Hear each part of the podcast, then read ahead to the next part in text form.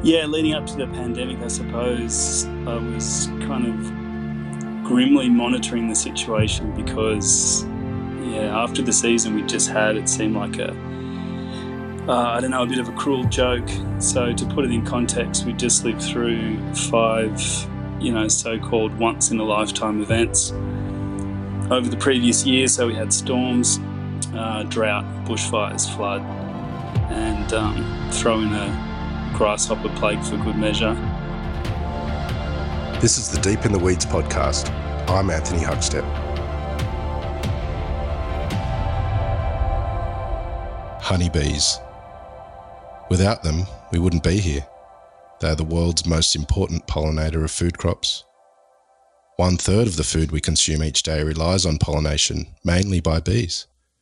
But with drought, bushfires, floods, and a pandemic, what has the impact been on bees and the purest of ingredients, honey? Tim Malfroy is one of Australia's best honey producers and owner of Malfroy's Gold. Tim, how are you going? I'm good, mate. How are you? I'm good, thank you. Um, it's been a pretty crazy period of time for for all of us, but also producers in Australia that have had to deal with the elements leading up to the pandemic.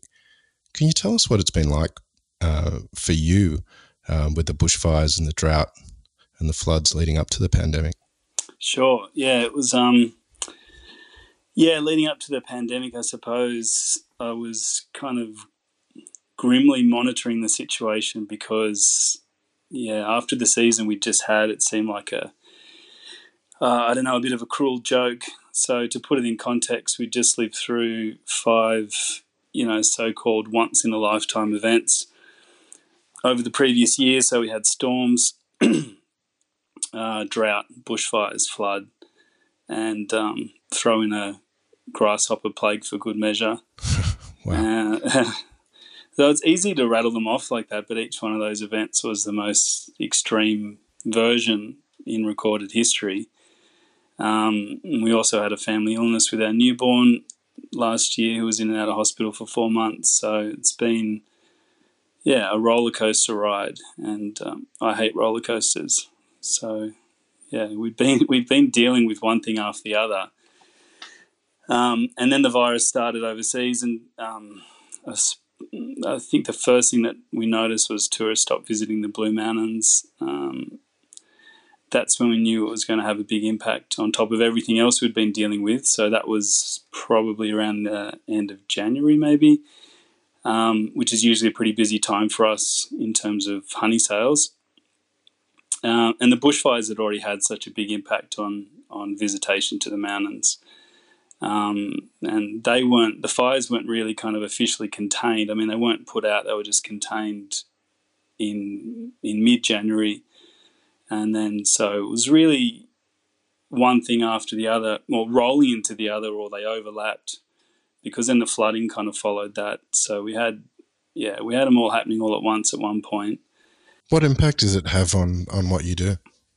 Oh well, there's there's kind of direct direct impacts in terms of uh, the main fire in the Blue Mountains, the Gospers Mountain fire, which ended up becoming the largest fire ever recorded in Australia. That we were uh, where that started out in the Wollemi Wilderness is right near some of our key apiaries. So we were kind of scrambling for maybe 12 weeks in total, just trying to move apiaries out of out of the fire front, working with RFS and um, and property owners, and you know, getting in there, raking apiaries around apiaries, I should say, and and uh, relocating apiaries. Some of them we we didn't get to in time.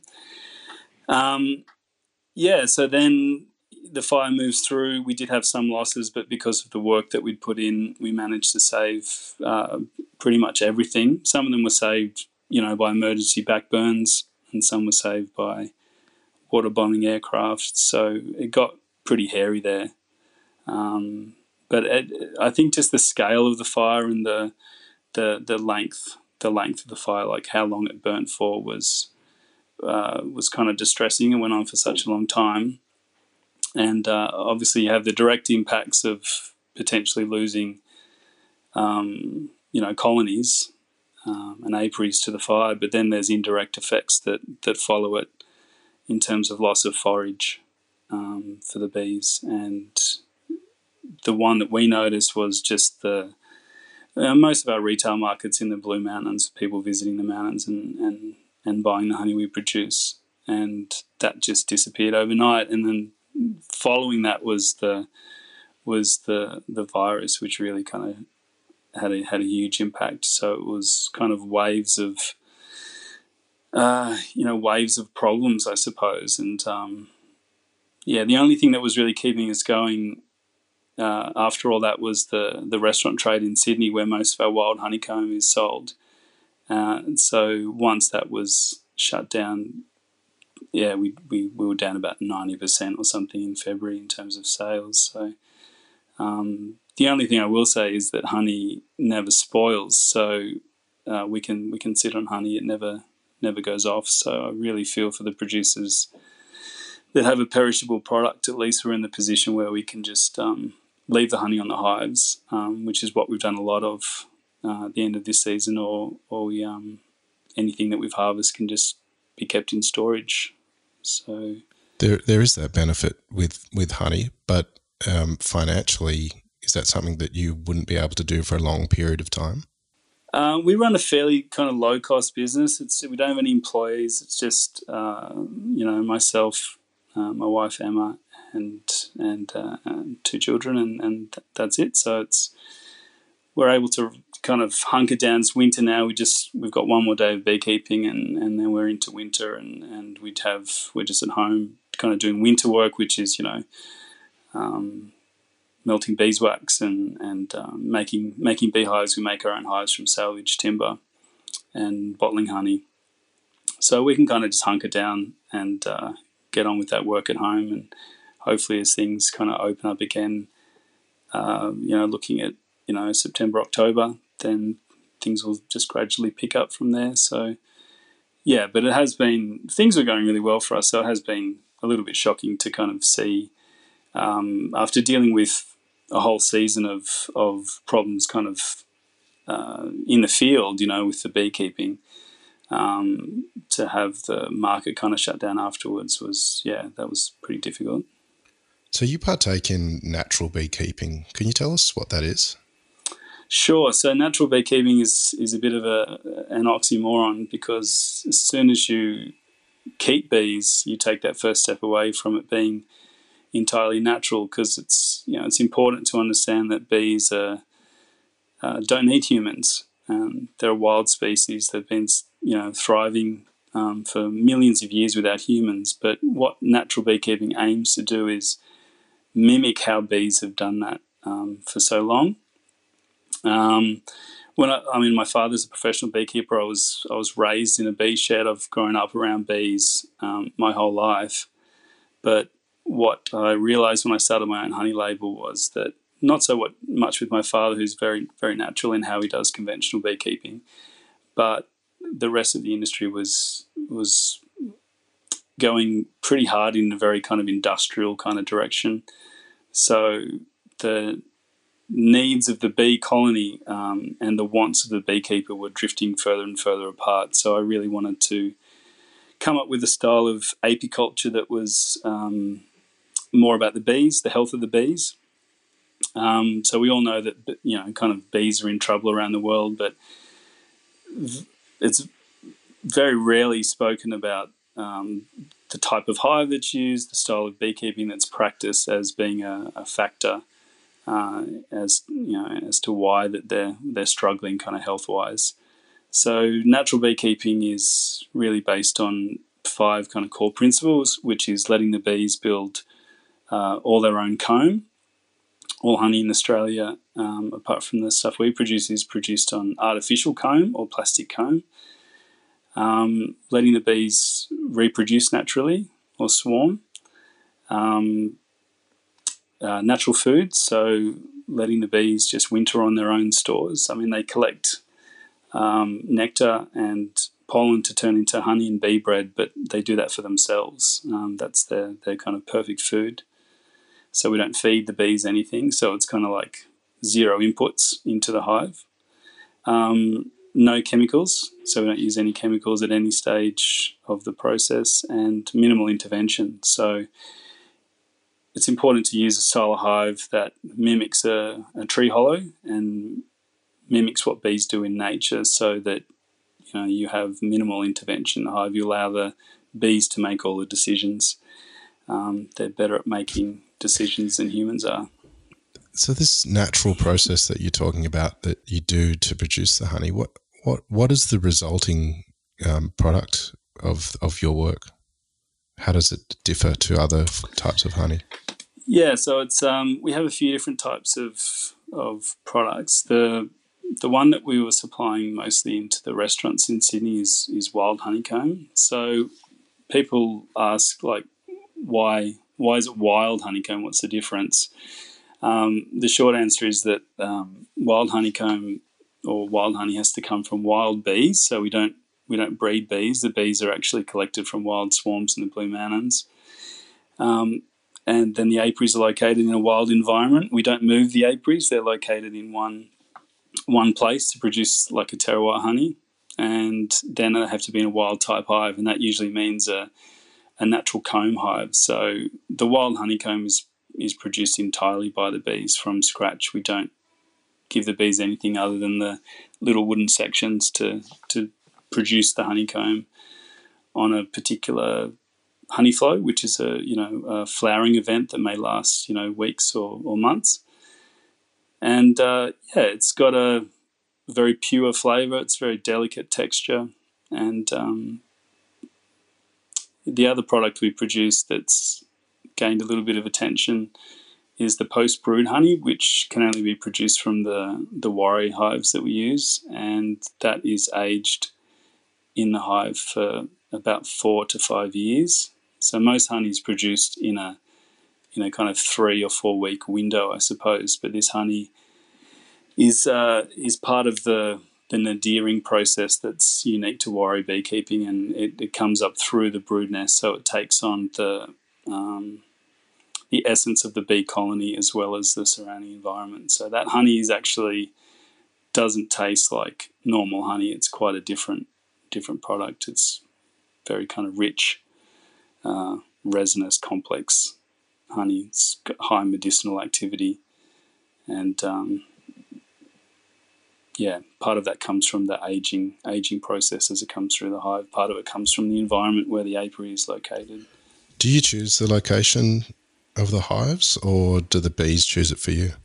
Uh, that's a good question. No, we we choose we do choose the locations because we need to be able to access the locations. We I only use a, a, a ute like a four drive ute, so I can access uh, really isolated locations in the Blue Mountains. They're all on you know dirt tracks and hard to get to. So um, we pick places that I mean I grew up in the area, so I, I know that I know the area well, and and part of being a uh, professional apiarist is you really need to know the the flora of the area. You know what what things are flowering at what times, um, what causes them to flower, the different climatic events that cause certain things to flower, the budding cycles. Um, and that's kind of challenging because in the Blue Mountains, there's you know there's over 100 species of, of just eucalypt trees, let alone all the understory and, and other things that are flowering. So we pick uh, different areas for different reasons. Um, so we have apiaries in the lower Blue Mountains, um, and then upper Blue Mountains, which is quite quite different, and then in the central tablelands where we produce the uh, yellow box and red stringy bark in the kind of vast high country woodlands out here. So they all they all produce uh, or result in very distinct kind of different honey varieties. What is it that makes good honey?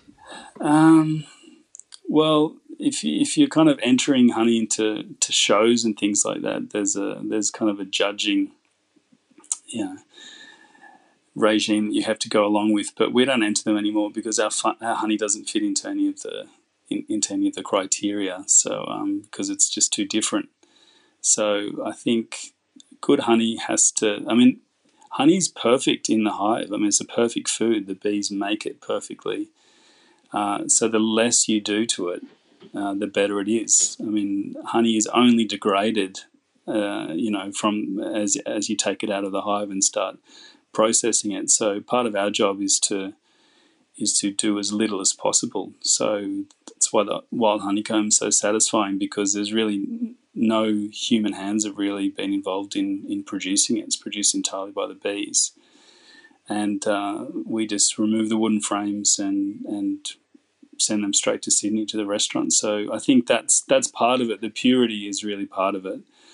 Um, in terms of quality, then I think producing a honey that is produced in a hot, dry climate is is very good for quality. So you have a nice thick honey that's concentrated and, and full of flame, flavor and aroma. So um, we certainly have hot and dry here. So Australian honey is very high quality. With all of these um, natural events happening, like floods and bushfires, um, and the drought, you know, what has been the impact on bees, and and how important are they? Yeah, so the impact uh, I think the drought. I think the impact is everything that happens inside a inside a hive is a reflection of what's happening outside the hives. So that means that things like drought. Uh, I know out here in the Central Tablelands, drought got so bad here um, that woodlands were just were just dying. I mean, was, they were just. Uh, I hadn't seen it before here. They were just uh, whole woodlands were dying in in a matter of days, and they are regenerating now after some recent rain. But people used to comment to me that they thought that they'd been burnt in a bushfire because that, that's what they looked like. They they completely um, defoliated. So that places stress on the bees. Obviously, there's a lack of uh, there's multiple stresses on the environment, which then leads to uh, multiple stresses on the bees. And nutrition is everything to to bee colonies. So as soon as a as nutrition gets poor, um, then the bees will start breaking down with with, with pests and diseases. So um, part of part of what I'm doing with the natural beekeeping and and, and using warre hives and permanent apiaries is try to build resilience into the bees. Uh, using the bees that are locally adapted to the area and can deal with these kind of um, you know long droughts and uh, periods of, of difficulties. So, and that that's actually worked out quite well for us because in uh, in other areas the bees haven't been able to cope with those changes.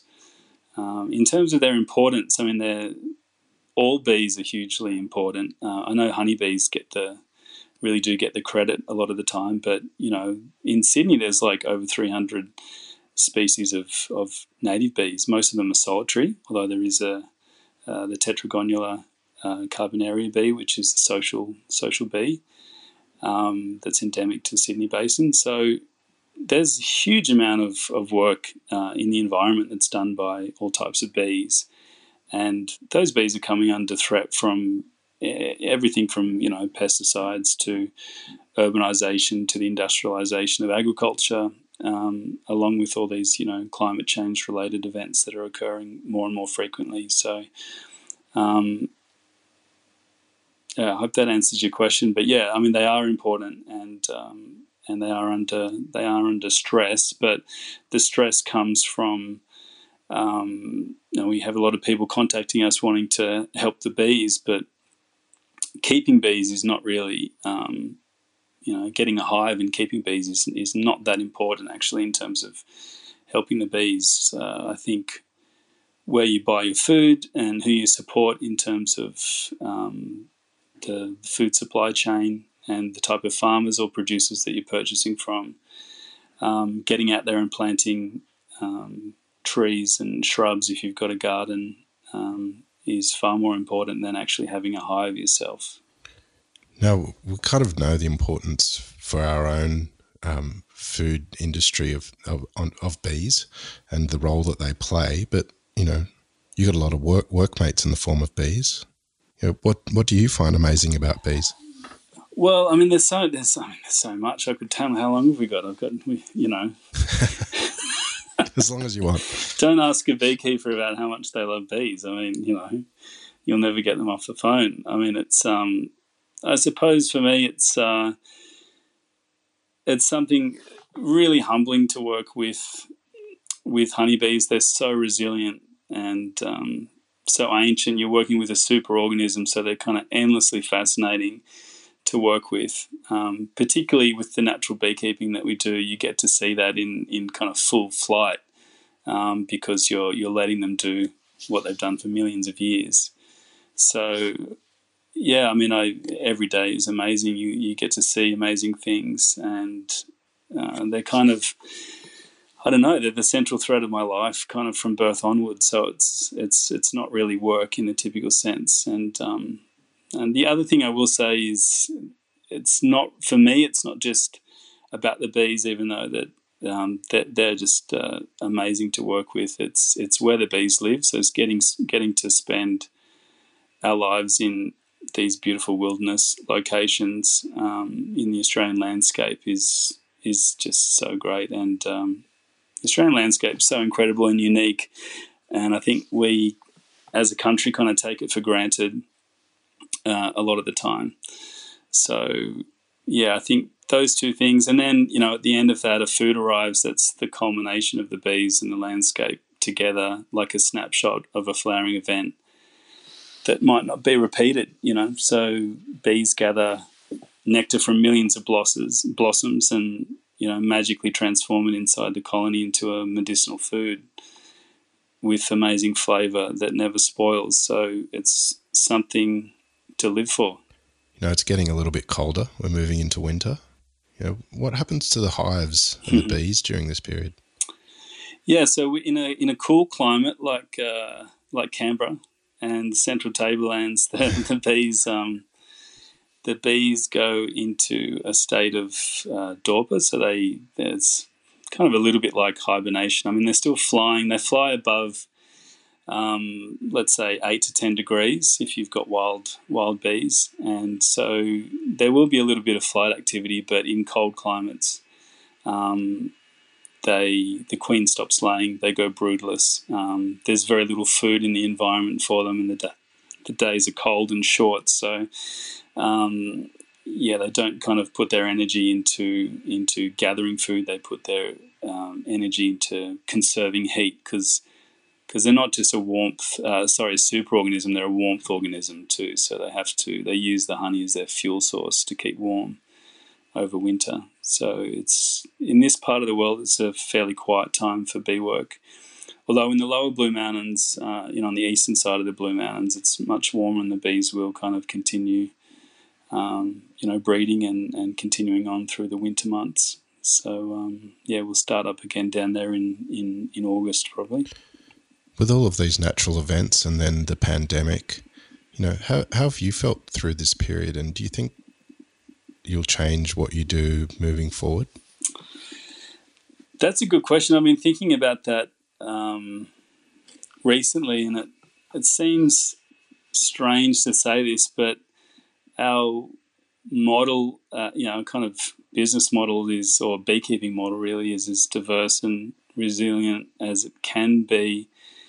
Um, purely because when we when we started in 2006, like I was reading kind of widely around the topic of, of climate change and um, you know, the Tim Flannery books, Bill McKibben books, uh, Clive Hamilton's Requiem for a Species, and so all these all these kind of things that have happened this season. Um, you know, it's kind of been well understood and predicted what was coming, um, and just from our sense, we could see the weather, weather patterns changing in the bush and flowering patterns responding in different ways to the changing climate. So, in that sense, um, what we kind of planned for it had had worked. I, suppo- I suppose the scale of the fires and the floods really took everyone by surprise um, this year. Uh, in terms of the pandemic, um, I don't know. I mean, that definitely wasn't wasn't in the in the beekeeping model, but that's something that um, you know, I think the the tourist areas that that really rely on people kind of coming in and, and, and spending up big, and the Blue Mountains is one of those areas for sure. I think will kind of suffer pretty bad um, over the next kind of year or so. So um, that's something to kind of rethink, and hopefully, um, there'll be some more, you know, visitors, uh, you know, from Sydney and from, from local areas. If if anything, hopefully, I don't know that uh, people will kind of put a bit more um, precedence on, you know, traveling around Australia when when kind of restrictions lift, and and you know maybe even looking at supporting local businesses and uh, and producers rather than relying on you know imported stuff, which has been shown to be, you know, the supply chain and everything's been shown to be pretty flaky. So, um, I don't know. There's something I'm I'm pretty passionate about. You know, like um, when you buy stuff from a local producer, the resilience is free. You know, the future resilience. So, I hope that's something that comes out of it uh, afterwards. That there's a bit of a push. Um, for those kind of initiatives. Well, those restrictions are sort of starting to ease, and you know, at the beginning of June, people in New South Wales will be allowed to travel again, and restaurants will be allowed to have more people in them, still with social distancing. Um, do you think that's going to have a positive impact for, for you and what you do and, and the area you're in immediately? No, I don't, I don't think immediately it will. I think it'll take. I think it'll take a long time. Um, uh, yeah, there was, I was speaking to an operator in, at, at Katoomba, and they have already told me that they won't open till October. So I think I'm not sure whether that's the same with some restaurants. Maybe they're putting people on JobKeeper and, and just waiting till that finishes. Um, and with with visitors, there was an article the other day about you know people in the Blue Mountains being a little bit concerned about lots of people visiting. So I think the time has to be right um, for people to kind of come out in in in you know quantity or whatever to to the regional areas. So we're happy to just wait wait and see what happens. We don't need it to go back um, zero to hundred, you know, straight away. I think uh, you know gradual reopening as people get get used to it over time is probably wiser and you know maybe more beneficial in the long run. Even though there's a lot of people hurting out there, but look, that's just my own opinion. Uh, lots of people have different opinions on this, so.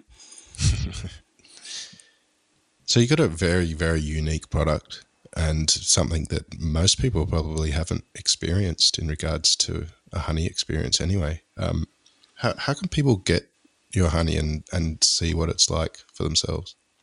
Well, we do have through the um, through the pandemic, we've had some great um, great shops in Sydney that we've we've supplied for a long time that have been supporting us, and they've been doing a great job. So uh, it's kind of only available in Sydney at the moment. Um, uh, Feather and Bone, I'll give a shout out. They've been absolutely amazing and done a great job supporting all their artisan producers um, uh, Iggy's bread, have the honey, and you know, and our distributor in Sydney, Two Providores, have done an amazing job, and they've been so good to work with. Um, uh, otherwise, we do have an order form on the website that people can. We've always been able to supply people directly through Australia Post interstate. Often people visit the Blue Mountains or Sydney and try the honey and and uh, and, and want to get it when they go back home. So yeah, we can we can post to you as well. What do you think are some of the positives to come out of this situation that we're all in? I don't know. I mean, um, we're not out of it yet. I think it's uh, it's uh, it's it's every day. It seems to be new information, and goalposts keep changing. I know it's we're in a really lucky situation in Australia that things are um, restrictions are starting to ease a little bit. Um, I don't know what I mentioned before about at least with the with the hospitality hospitality sector. I think if if um, if there's a return to I don't know, like a, a deeper connection between the chefs and the producers, um, and it's more transparent in that sense, and that restaurants are I don't know keen to relay the stories of, of where they're where they're sourcing their produce and be willing to kind of charge what they need to charge to make it a you know a good financial proposition. I think that's there's been kind of murmurings about more of that happening over the last kind of few weeks, and that's I think that'll be a really positive thing because I don't know, it's um yeah, like chefs and restaurants are kind of the link between society and food producers. We're, we're in a fairly isolated area here, and we're not, you know, we're not always um, connected in that way. So, you know, at their best, I think um, only good things come from that relationship, and that's kind of a, a rare thing to find. So, like restaurants that support regenerative farmers create a, flow on positive effect to humans and environments in, in rural areas. And, you know, the restaurants get benefit um, with the best freshest produce and they get to tell that story and educate their customers. And so, if we can get rid of some of the greenwash that kind of invariably occurs on, on both sides of the coin and and um, and people are, transparent and kind of develop those relationships more closely on the other side of this. Um, I think that'll be that'll be really positive for, for everyone, for the for the customers and the restaurants and the producers. Um, I'm not sure if that's answered your question, but yeah, I think that's um, yeah, it has been a little bit of a, a, a, problem in, in Sydney that disconnect with food. I think the Sydney bubble is kind of a real problem, and and some of the chefs and restaurants have been doing a great job bursting that bubble, like leading up to what's happened. So if that just continues and gathers pace, then that will be a really good thing. Well, I'm very much looking forward to experiencing your wild honeycomb in restaurants as they open up again. Um, mate, really appreciate you sharing some time with us and um, and some fascinating knowledge on bees. Um, I think we need to chat again down the line. Actually, I need to find out more about what you do because it's bloody amazing. Um, thanks again, mate, and uh, keep in touch. Yeah, thanks, mate. Thanks for having me, and, and, and thanks for having some some producers on the show. I've really enjoyed the podcast. So yeah, keep it up. Thanks again. This is the Deep in the Weeds podcast. I'm Anthony Huckstep. Stay tuned as we share the stories of Australia's hospo community, suppliers, and producers in search of hope during this pandemic. Special thanks to executive producer Rob Locke for making this all happen. Follow us on Instagram at Deep in the Weeds Podcast or email us at podcast at deepintheweeds.com.au. Stay safe and be well.